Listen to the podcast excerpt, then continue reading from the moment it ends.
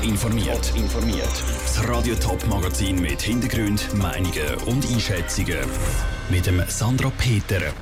Was St. Galler Politiker und Spitalverantwortliche beim ersten Treffen zu der Zukunft der Spitäler erreicht haben und was der zuständige Regierungsrat Jakob Stark zu der ersten Runde der Budgetdebatten im Grossrat Thurgau sagt, das sind zwei von den Themen im Top informiert. In Kanton St. Gallen hängt der Haussagen schief. Besser der Spital sagen. Neun Spitäler gibt es, nicht alle rendieren. Darum hat der Verwaltungsrat vom Spitalverbund laut darüber nachgedacht, zum Spitäler zutun. Seitdem wird emotional über die Spitäler im Kanton St. Gallen diskutiert, debattiert und gestritten. Die Regierung hat einen Lenkungsausschuss aus Regierungsvertretern und Spitalvertretern eingesetzt, der Alternativen zu den Schliessungen überlegen soll.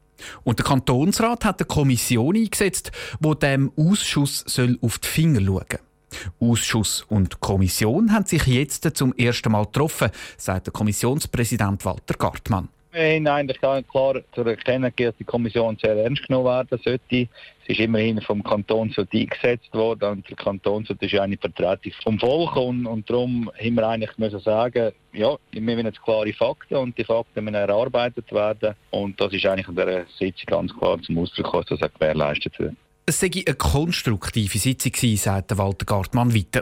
Der Lenkungsausschuss hätte ihnen Fakten bis im Frühling versprochen.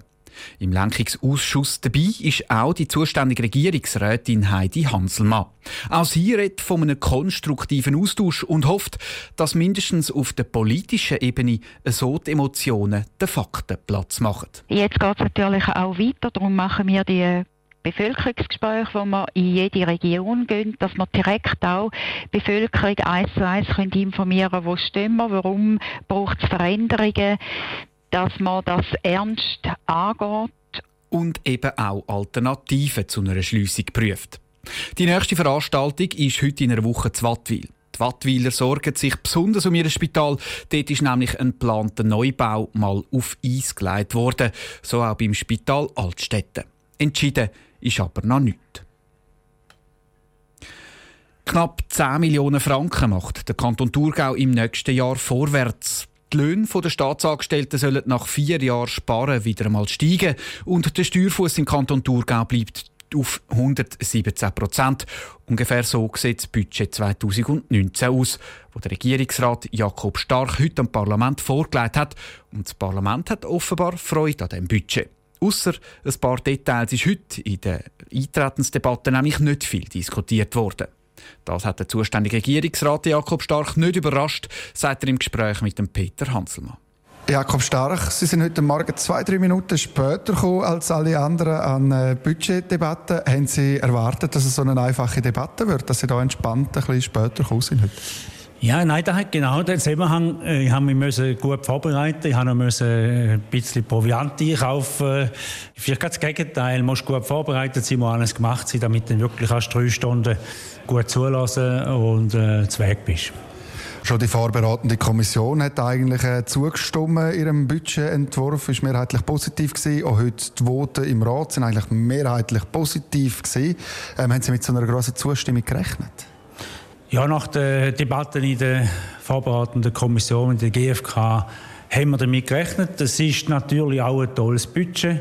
Äh, wir haben gute Zahlen. Man sieht, dass äh, das Sparprogramm wirkt. Aber bis man so weit kommt, braucht es Arbeit. Und jetzt haben wir wirklich mal ein Budget, das gut aussieht. Und es freut mich natürlich, dass Fraktionen das auch anerkennen. Sie haben jetzt aber gerade das Sparprogramm angesprochen. Das ist gerade von Rats Linke auch kritisiert worden. Jetzt hat man dann langsam genug gesperrt. Wann hat denn der Kanton genug gesperrt? Das ist genau richtig. Der Kanton hat natürlich generell nie genug gespart. Sparen ist eine Einstellung. Sparen ist etwas, das in einem jährlichen Budgetprozess immer auch ein Thema muss sein. Auch natürlich, was für Leistungen müssen wir erbringen. Wir wollen die Leistungen auch gut erbringen. Aber das Sparpaket, die zwei, die uns insgesamt äh, etwa 65 Millionen Franken bringen, die sind 2020 vorbei. Die wollen wir umsetzen bis 2020. Und dann ist wichtig, dass es längere Zeit kein Sparpaket mehr gibt, weil das sind eigentlich Ausnahmesituationen. Der Jakob Stark im Gespräch mit dem Peter Hanselmann. Detailliert wird das Budget dann in zwei Wochen beraten. Gerade die Löhne der Staatsangestellten dürften schon noch zu reden geben und die Bürgerlichen würden gerne früher oder später darüber nachdenken, ob der Kanton die Steuern könnte senken es ist viel geredet worden über den UNO-Migrationspakt. Nicht nur in der Schweiz, sondern auch im Ausland. Nach wochenlanger Kritik hat der Bundesrat jetzt entschieden, die Schweiz unterschreibt den UNO-Migrationspakt bis auf Weiteres nicht. Zuerst soll die Debatte im Parlament abgewartet werden. Aus dem Bundeshaus der Matthias Strasser.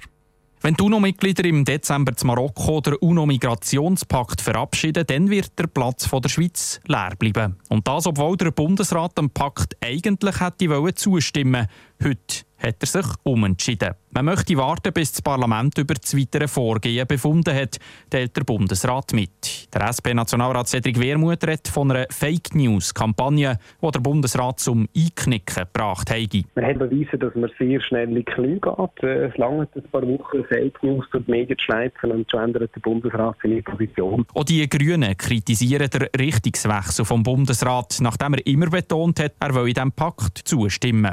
Der Migrationspakt will gemeinschaftliche Standards definieren, wie mit den globalen Migrationsbewegungen international soll umgegangen werden. Er wäre laut Experten für die Schweiz aber rechtlich nicht bindend. Trotzdem ist der Pakt in den letzten Wochen immer wie mehr unter Druck geraten, in der Schweiz vor allem von Seiten der SVP. Der SVP-Präsident Albert Rösti sagt darum, Wir sind natürlich erfreut, dass er äh, jetzt die Parlamentsdebatte abwartet, nachdem das ja andere Länder wie Ungarn, Österreich, Tschechien, aber auch Australien und USA dann nicht wie unterschreiben, wäre es glaube ich absolut nicht opportun, das zu machen. Trotzdem länge das Abwarten vom Bundesrat der SVP noch nicht. Besser wäre es, man würde ganz auf einen Migrationspakt verzichten, sagt Albert Rösti. Wir erwarten vom Bundesrat, dass er am Parlament einen referendumsfähigen Beschluss vorlegt. Im Moment wird der Bundesrat das Parlament nur anhören. Das längt für uns nicht. Der Pakt ist zu weitgehend. So weit geht die FDP zwar nicht, aber auch dort freut man sich, dass der Bundesrat jetzt auf einmal auf die Bremse steht und will zuwarten. Es ist wichtig, dass sich das Parlament zu diesem Pakt äußern kann.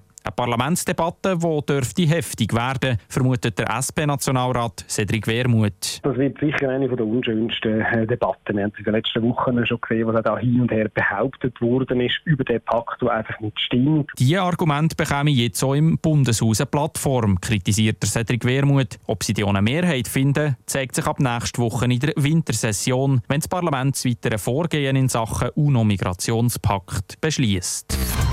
Top informiert, auch als Podcast. Mehr Informationen gibt es auf toponline.ch.